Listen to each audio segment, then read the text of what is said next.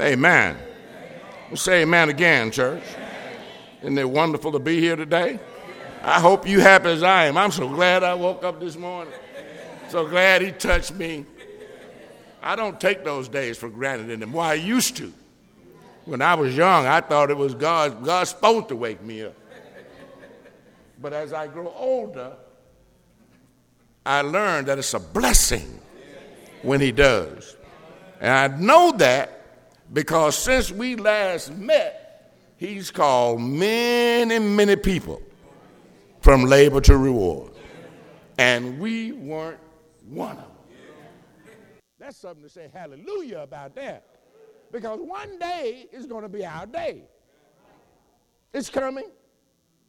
It's coming just as sure as we're sitting here this morning.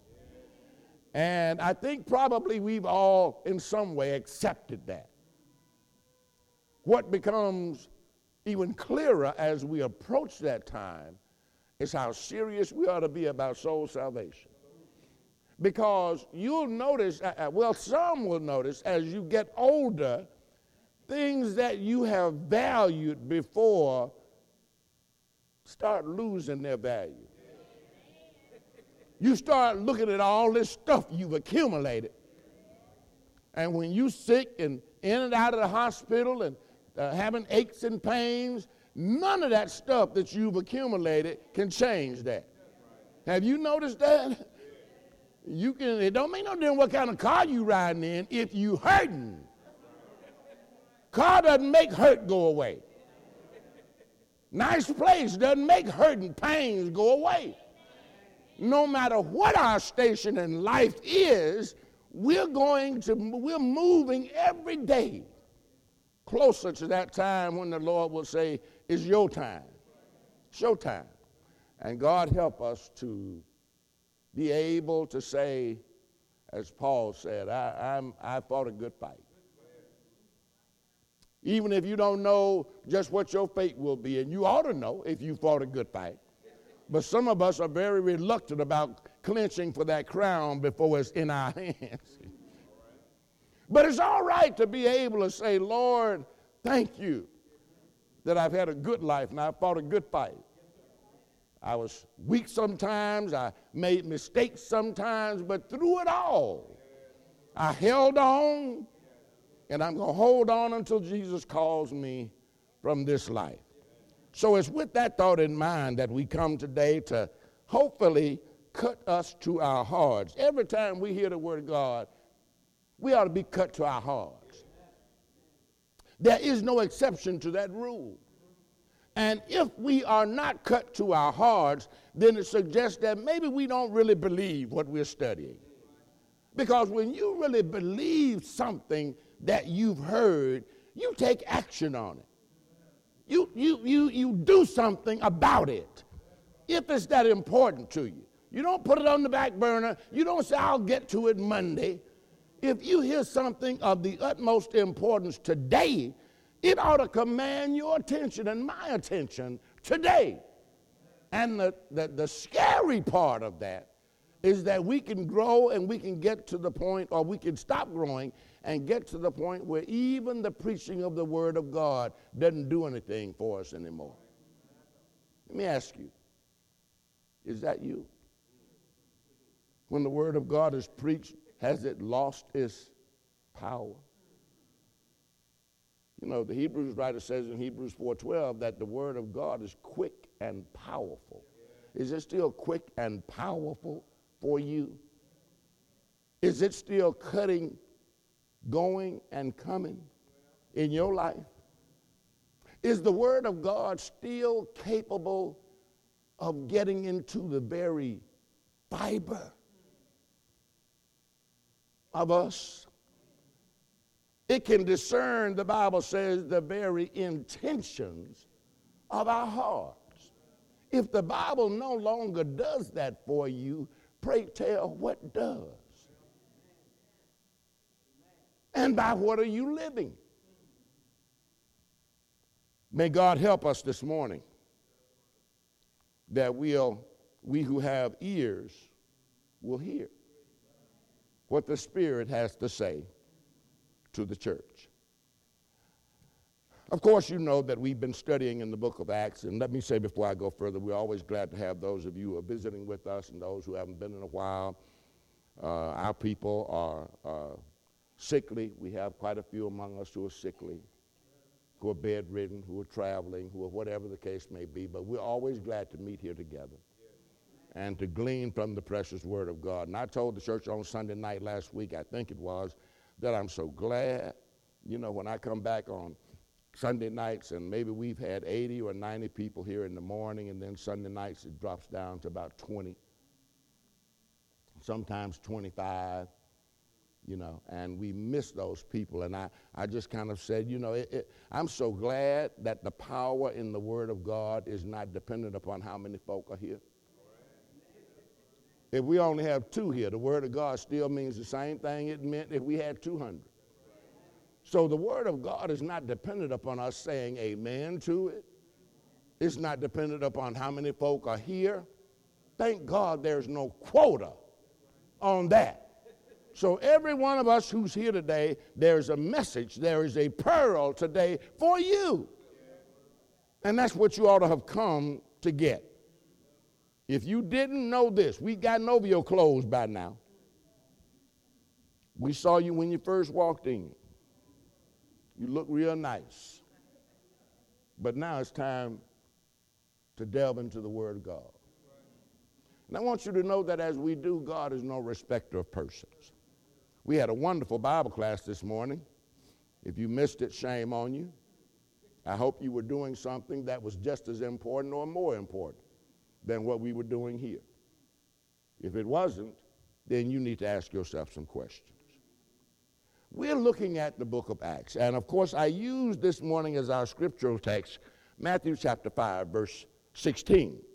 Because all that we do, all that we are challenged to do by God, is with the express purpose of shining our light in the world, and that begins in the church, so that God and not us will be glorified.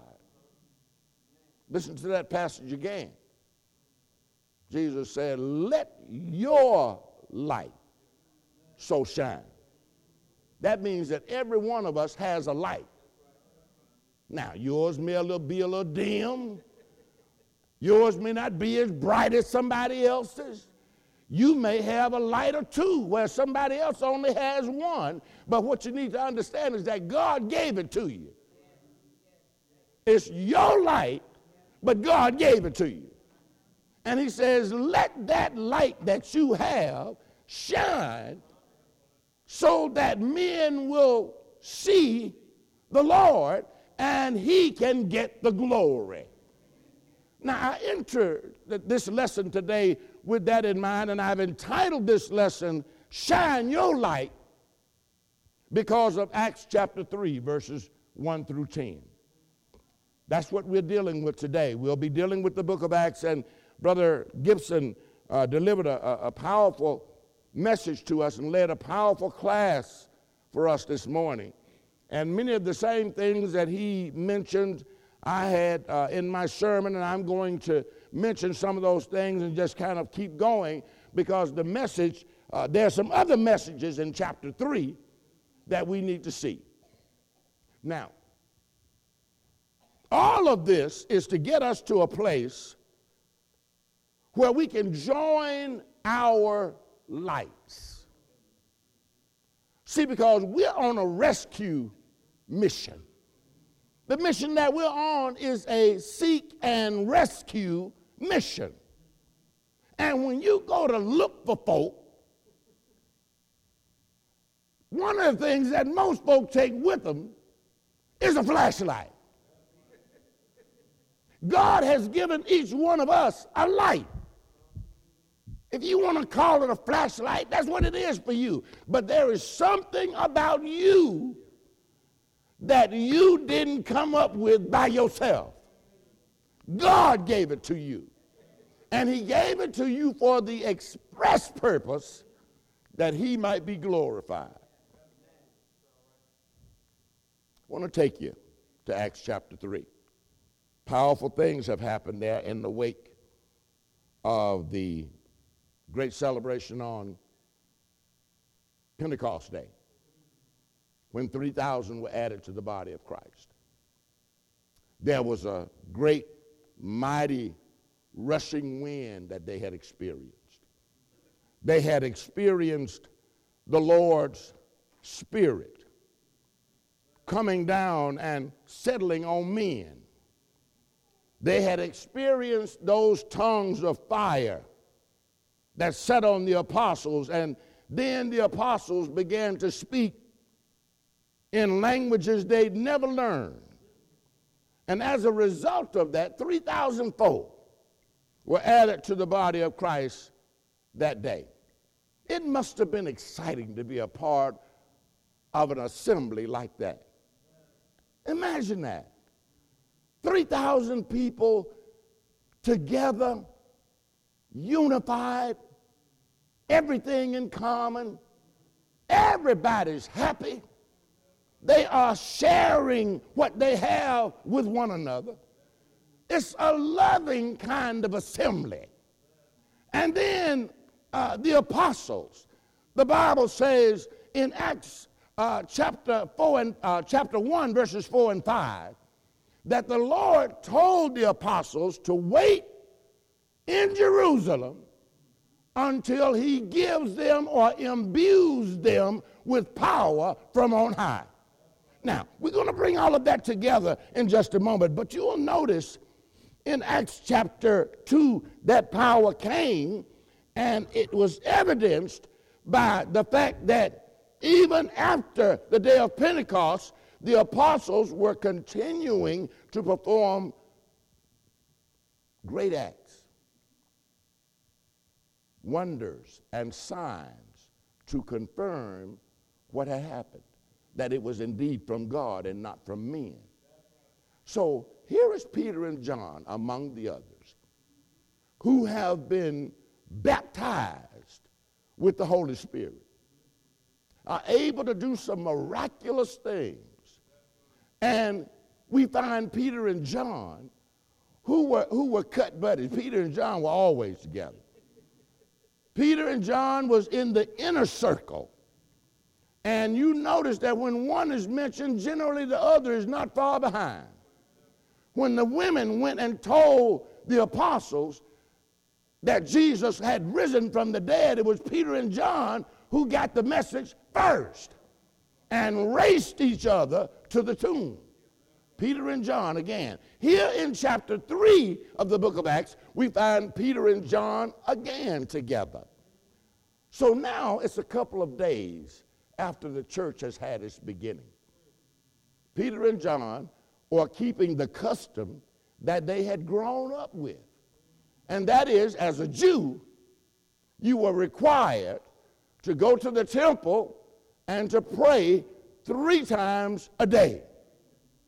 At the third hour, which was nine o'clock, the sixth hour, 12 o'clock, and the ninth hour, three o'clock in this text, Peter and John, the Bible says, enter uh, the temple or show up at the temple at the ninth hour to pray. Evidently, that's why they were going there. Peter and John weren't out looking for somebody to heal, they were following the tradition of the Jewish custom, which is you pray three times a day. So they were going to the temple to pray. And as they were going, when they got there, they were interrupted. Their mission was interrupted by a lame man who had been laid at the gate called Beautiful. Now, the Bible says in chapter 3 that this man got there because they, whoever they were, brought him there daily. Now, I'm just, I want you to understand what that means. Somebody who cared about this man brought him back and forth to that temple gate every day. That means they dropped him off around nine And they came back to pick him up around 3 after the prayer service was over. And then they took him back to wherever he resided during the evening hours. And then they'd get up the next day and take him down there again. Now, I don't know if he was the sole source of income for his family or what. But if you ask me, like Brother Gibson said this morning, that was a smart way to do things. If you want your, your, your, your relative or your friend or somebody you love to get taken care of by the general public, then probably one of the best places for you to be is at the, gate of the temple at the hour of prayer. Doesn't that make sense? That's when you're going to get a lot of folk coming in there because they're coming to pray. And it's just expected that when you come into the house of the Lord, that you will be in an attitude that is, is softer, probably than any other time in your life. You know, it's just like uh, people who beg today. Many of them, where they will allow it, will stand outside the bank have you noticed that? Because, see, they looking for those people who just cashed that big check. Got a little money in their pocket. At that point, you are more prone to throw somebody a little something, something. You feeling good, your pocket fat. So here's this man at the temple taking advantage of these people who are coming to pray. And Lord, what sense would it make to go inside and pray and not notice my brother here who is lame. He was in a good place and probably did pretty good from, his, from, from being there. But I want you to understand this. Number one, Peter and John were not looking for him to heal him. The Bible says when they got to the gate, this man was laying there asking for alms. And he had been doing it so long that he didn't even look at them as they came back. Probably said, Do you have some change to spare? Probably somewhat embarrassed that he's still having to ask. Some commentators suggest that this man was in his 40s. He was for 40 years or less, a little less, he was being laid at that gate and was depending on the public to take care of it. It must have been lucrative. He hadn't moved. In all those years, they had been bringing him, and all those years, they didn't change and take him anywhere else.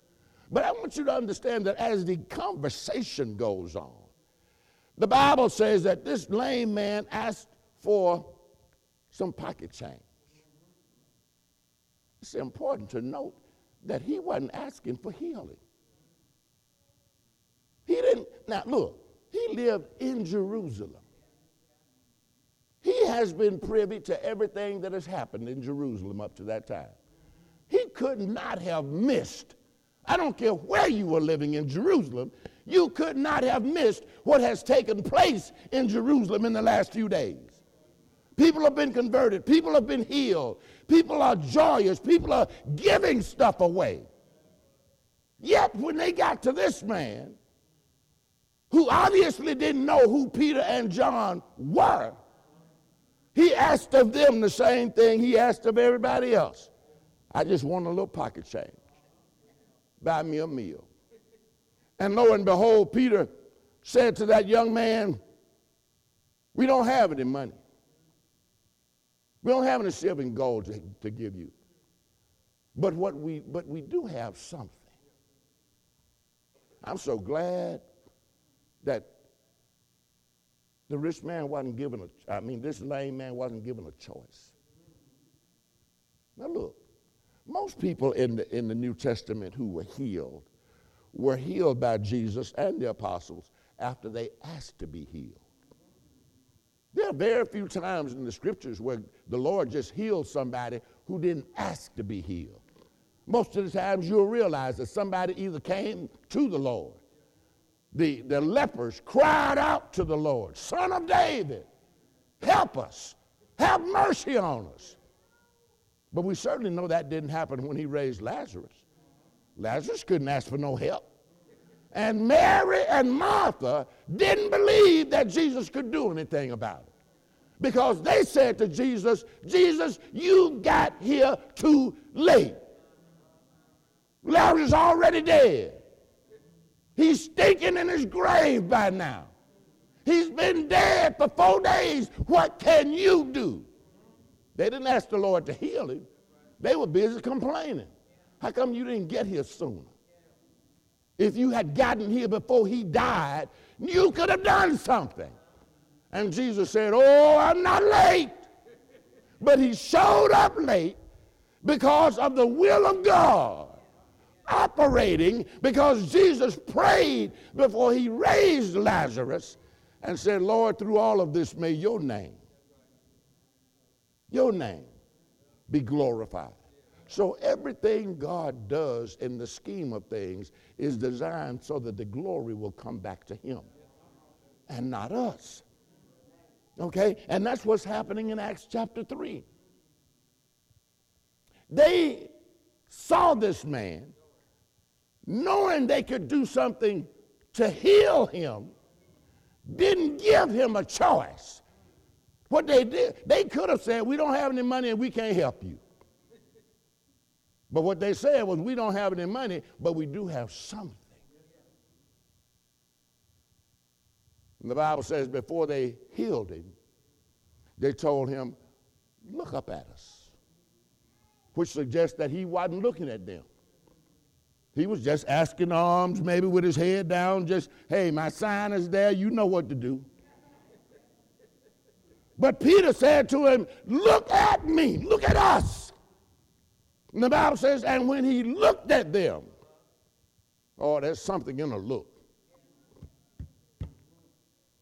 He looked at them and they said to him, We don't have any silver and gold, but we're going to give you what we have. In the name of Jesus.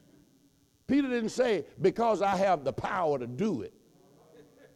He didn't say, Because you've been laying here too long, I'm going to do something good for you. He said, In the name of Jesus of, La- of Nazareth, take your bed up and walk. And the Bible says, after he did that, he went about rejoicing, clinging on to Peter and John because he was so happy at what they had done. All the people were looking in amazement because they knew this man had been laying there for 40 years. And all of a sudden, here he is up and leaping and jumping and walking. The Bible says, giving God praise. Not Peter. He was clinging to them. But the Bible says he wasn't praising Peter and John, he's praising God. So the lesson today is designed to help us to understand, and it's especially directed to those who don't think they have anything to offer in the service of Jesus Christ our Lord. Now, I, I want you to understand this. The body of Christ is a heavenly organization. Can you understand that? It's got fleshly folk in it. But the design of the church is heavenly. Because the Bible teaches us in 1 Corinthians chapter 12 and verse number 18 in particular that the Lord has placed each of us in the body as he pleases. Say that again. You didn't find your way here. You didn't discover the Lord one day all of a sudden as you were walking. The Lord says, every one of you who's in the body, I placed there as I please, which means you ain't got nothing to say. You know, when mama said, I do like I want to do, you understand that. Well, God says it's like this I do this and that because it is for my good pleasure. I set things out like I want them to be and as it pleases me. So I say to you again everybody who's a member of the body at Roosevelt City was placed here by God.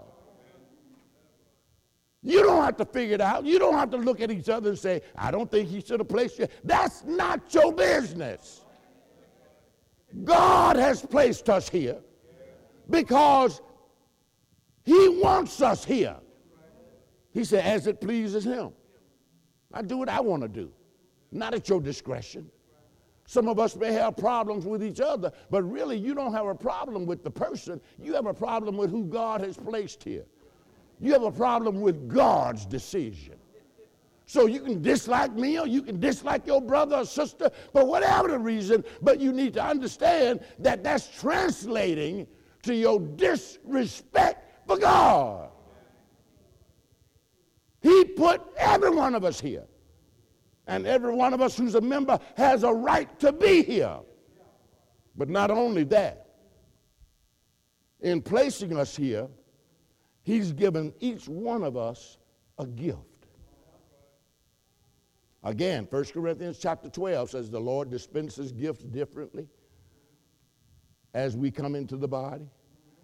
Some he gives one gift, some he gives three, some he may give five. He gives us different kinds of gifts that are designed for the church to work effectively. I want you this morning not to focus so much on the man who was healed as the ones who were more insignificant in many people's minds, and that's the ones who brought him.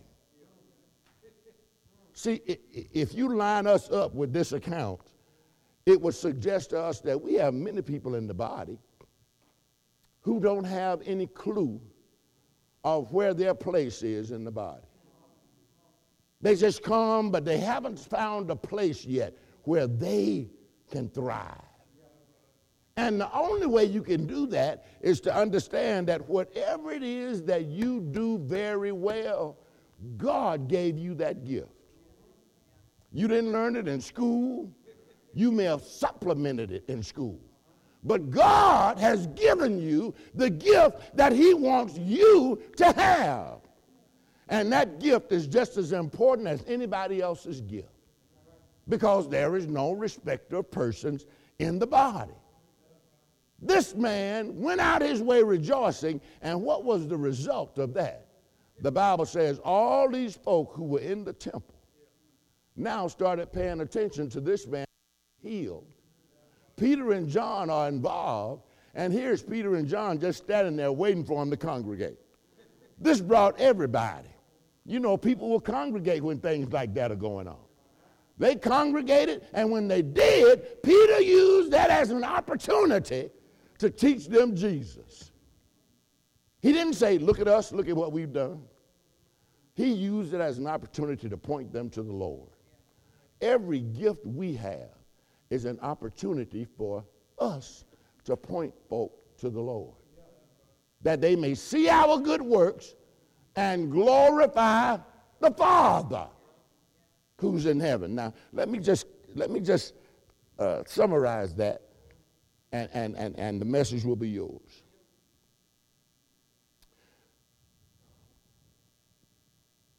It's amazing when you think about it that Jesus, Jesus didn't ask the disciples if they wanted the Holy Spirit. He didn't sit down and describe to them what the Holy Spirit is and say, now what you what you want to do? You want it or you want something else?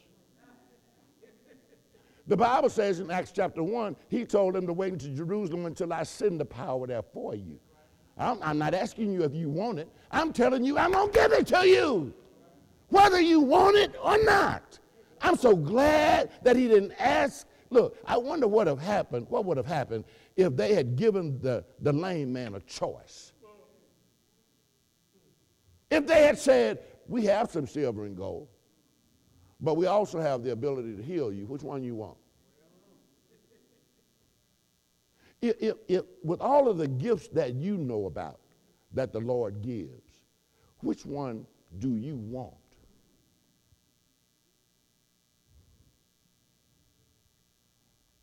If I were living back in that time, I think I probably would have wanted the ability to heal.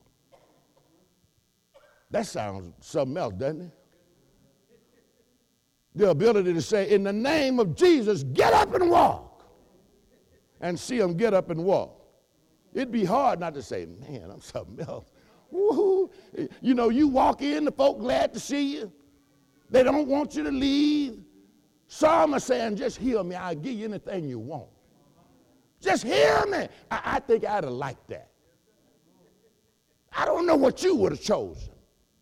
But in the book of First Corinthians, chapter 14, they had this kind of thing going on where people were concerned about the different spiritual gifts that were being given to folk. And some didn't want to prophesy. Some said, I'd rather speak in tongues. This is in Corinth. Lord, if you're going to give me anything, give me the ability to speak in tongues. I like the way that looks. I like the way it sounds. I like the way folk look at me when I do it. And Paul said to them, You seeking the wrong thing. He said, A person who speaks in tongues speaks to himself and God. He brings attention to himself. But the person who prophesies brings attention to God. He said, Seek that you may prophesy. What, what, what gift are you seeking? Did you get what you wanted? Because God didn't ask you what you wanted, did He? You were born with it in the body. He gives us the gift He wants us to have. And since He is no respecter of persons, He gives everybody in the body a gift to be used in service to Him primarily not to work in the world. But we turn that thing around. We'll use our gift to work on our jobs and won't use it at the church. Some folks say, well, I don't, I just don't know what kind of gift I have. If I could preach like Paul, or if I could write like Peter, and if I had some money to give to the poor, I could see myself being useful to the body. But I don't have any of that, so I don't have anything to use in the upbuilding of the kingdom of God. Surely you do. No one here can claim today that you don't have some gift from God. Because God says, I gave it to you according as I please. And if we can get this point across to the church, folk, that we have a gift that must be used in service to God and to his glory and honor, not ours, we'll be a much stronger congregation. If we can just buy into that, God has given me something and I need to be using it. Some people have, have not even focused on that and they've been in the church all their lives. I don't understand that. How have you been in the church all your life and don't have a clue as to what your gift is? You may not be able to leap tall buildings in a single bound. And you may not have any money, but you got something. Peter said, We ain't got no silver and gold, but we got something. What we want to do today is identify our something and how it must be used in the upbuilding of the kingdom of God. Some say, well, brother, I just I can't put my hand on that. I ain't, I ain't got no. You know, sometimes we looking in the wrong places. Sometimes we don't want the gift we got. It's a gift. And we realize there's something special about us in that way, but we, we, we don't recognize that as a gift. Let me give you a little test. Can you cook? You may not have a whole lot of money, but if you can cook, you can be of service in the kingdom. Fix somebody a meal, and you don't have to come and get nobody's permission to do that. If that's your talent, is what if what you love is ministering to other people if you really care about the poor and the homeless, then your talent ought to be front and center. Because I can cook and I can provide some meals for somebody. Can you, can you, can you drive?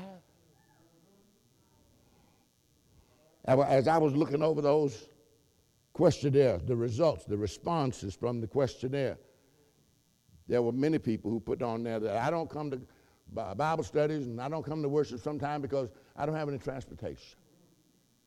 Well, we have a van here. You know what I'm saying? And we have 30 or 40 other people here who drive. Can you, do you drive? Are you compassionate enough to care about somebody else getting to the service? More than you are concerned about your gas and your time? Because, see, we ought to be ashamed, church. If we have folk who are not coming here because they have no way to get here, when they make it known to us that's what the problem is, somebody here needs to be saying, Oh, I'd love to work in that ministry. But see, when you start talking like that, that, that people do the same thing you're doing. They get real quiet. and then we start going to those scenarios. I ain't going by picking nobody up. And then on the way home, they want me to drop them by the pharmacy and the store and all that. Well, you know what? You can get that handled. Hey, we starting out with getting you from point A to point B. Forget about the rest of them. But you can do your part. You can run the first leg. If somebody tells you they need a ride, and the only thing that you are concerned about is, well, that's going to mean I got to get up an hour earlier. Shoot. Something wrong with you. The Spirit is not operating in you. Because the Spirit will say, do it so that others may see your good work and God can be glorified. If we can't get there, we're spinning our wheels. And we're going to have to get there with whatever that talent is. Can, can you write? Can you write? Folks sitting at home, well, you know, I'm just, I don't get out like I used to. Can you still write? Send somebody a word of encouragement. Drop a note in the mail. You don't have to go out and get no card. You know, I look at these cards today. These cards, eight and nine and ten dollars. Lord have mercy. That'll make you sit down and come up with some encouraging words of your own. You don't have to send them in a card. Write it on a piece of paper. It's not the paper that's important, it's the message. I'm just trying to get us to understand this morning that so many of us probably look over our God given gift because it's not what somebody else got. Well, I really would have wanted to do this. God didn't ask you what you wanted to do. He gave you a gift based on what pleases Him. And when you realize that, then you'll stop doing things. You know, how often is it that we, I, am right where I need to be. How often is it that we start a good work and then we stop it because everybody else ain't doing it? That everybody else doesn't have the same gift you have. They doing their thing in another area. They may not have the same gift you have. We all don't have the same gift. But I, I wonder this. If that is the way you are, then the question becomes who are you doing it for? Who are you doing it for? Are you doing it for yourself or the people or God? And the first two answers are wrong. Your gift is from God. Don't turn your gift in Lord have mercy. Because it's not the one you wanted. Well, I can do this well, but I don't like doing it. I'm just going to turn mine back in. I, I, ain't get the one I want, so that's what the person who was given one talent did. He only gave me one. I'm going to bury this. But you know, the, you know the danger in that is once you find something you can really do and do well, and especially if you're losing uh, if you're only using it out there, the Lord will take that away from you. If you're not using your gift in the upbuilding of the kingdom, it's not be beyond the Lord to take that away from you. Now, if He takes that gift away from you, then what does that affect? Your job. Some of you were very happy about your job when you started, but years later, now what? I'm so tired of doing it, I don't know what to do. But you know, something that is your gift, that you love doing, you don't get away from that. You don't get away from that. I don't care what the situation is. If you love to sing and God has given you a gift, you're going to sing. If you're going to pray, you're going to pray. If you're going to encourage, you're going to encourage. I'm just asking you this morning to identify, take a minute, and ask yourself, what is my talent and how am I using it in the body of the, uh, of the church? We're stuck like this man. Sometimes we're stuck on one solution to our problems and that's finances. Everybody think they need money to get anything done. You need money to get a lot of things done, but that, that doesn't make for peace. Okay? Let's look beyond having to have money to do good. Money is the quick way out. That's what you do when you don't want to be bothered with folks. Really, you know, look, I'm going to pay you $10 to get out of my face. It takes time to sit down and help folk. You know, we have a lot of folk coming to ask. It's amazing to me that when people come to ask for financial help, that's all they ask for. They don't say, by the way, would you pray that the Lord will change my situation? All they want is, they don't even look at you. And we are living beneath our privilege when we don't let those folk know that the only way to get you from stopping coming here and relying on people you don't know to take care of you in the name of Jesus is that you learn how to handle your own affairs wisely. But see, we don't want to take the time to do that. Well, I should tell you what, we're going to give you a check and pay some of your bills for you, but you need to come and talk to us about your situation. How did you get here? And what have you changed to make sure you're not back here next month? We say, well, let's just give him the money. That's the best way to get him to leave us alone. But, folks, that's not a biblical solution. This man wanted money, but he needed healing. Oh, if they would take our check and say, Pray for me that the Lord will heal my, my bad decision making. Mm. So, I end today by saying this to you. When, when those who have a particular gift won't use it, but it's desperately needed in the church, we tend to substitute someone who will do it, but it's not their talent. Hello?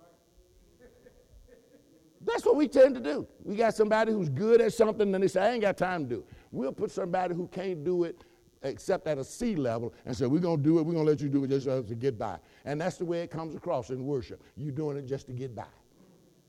This is not the best we have to offer because the person who has the best we have to offer is not willing. So now we got to substitute him with somebody who's less qualified. And that hurts the body. People say, you sound like you, like you worshiping, but I don't know, it doesn't feel like you worshiping. Because we do things routinely. Just routine, you know what I'm saying? Where's the spirit of worship? That's how you can tell people are doing something genuinely. You can look in their eyes and tell. You can look at their body language and tell that they really want to be doing this, as opposed to somebody who can't wait for it to be over so they can sit down this ain't my job. I'm just filling in for somebody. Well, we need to stop filling in and approach those people who have been given the gift to do what they do. Ah, we're on a search and rescue mission here. And we need all hands on deck. You willing to be there? Help! I'm sounding the alarm. Help Roosevelt City. Come over to Roosevelt City and help us to be all that we can be. by exercising our individual gifts. If you're here today and you want to be a part of this, you can, you've heard the word, believe it. The gospel is the power of God unto salvation to everyone who believes. It was to the Jew first, but now it's open to everybody. There is no bond or free. There is no rich or poor. There's no big eyes and little U's. We are all of equal value in the sight of God. And to that end, He's given every one of us a gift. Don't you dare sit here and say God hasn't given you a gift. Yes, He has. And you need to be about the business of using it right here. We're going to ask you to. We're going to give you an opportunity next week to show what you put on those responses. Mm-hmm. Mm-hmm. So we want all of you to come because immediately after service, we're going to have a, a, a, sit down for about 15, 20 minutes just to identify who put what and, and who you need to see to get you started. If, you, if you're a member of the body, please pray for us as a congregation because we're just trying to make sure that this body is here 50 and 60 years after those of us who are here are gone. And that's part of our responsibility. Thank God for your patience this morning. If you're not a member of the body of Christ, you do that by being repentant of your past life and yielding to the watery grave of baptism. Baptism is a death, a burial, and a resurrection. And at the end of that, the Bible says the Lord adds to the church those who are being saved. Acts 2.47, uh, and then that second chapter of Acts. We thank you so much for being patient. Let us stand and give you the opportunity to respond.